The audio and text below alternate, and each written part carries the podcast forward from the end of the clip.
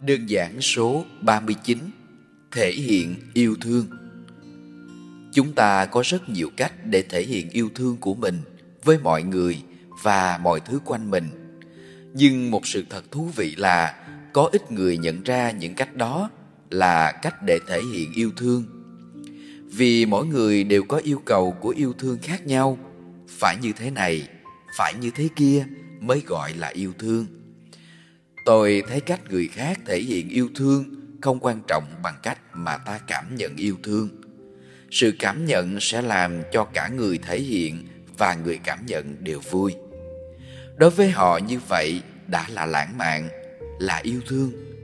Không thể nào cùng một công thức yêu thương mà ta có thể áp dụng cho tất cả mọi người được.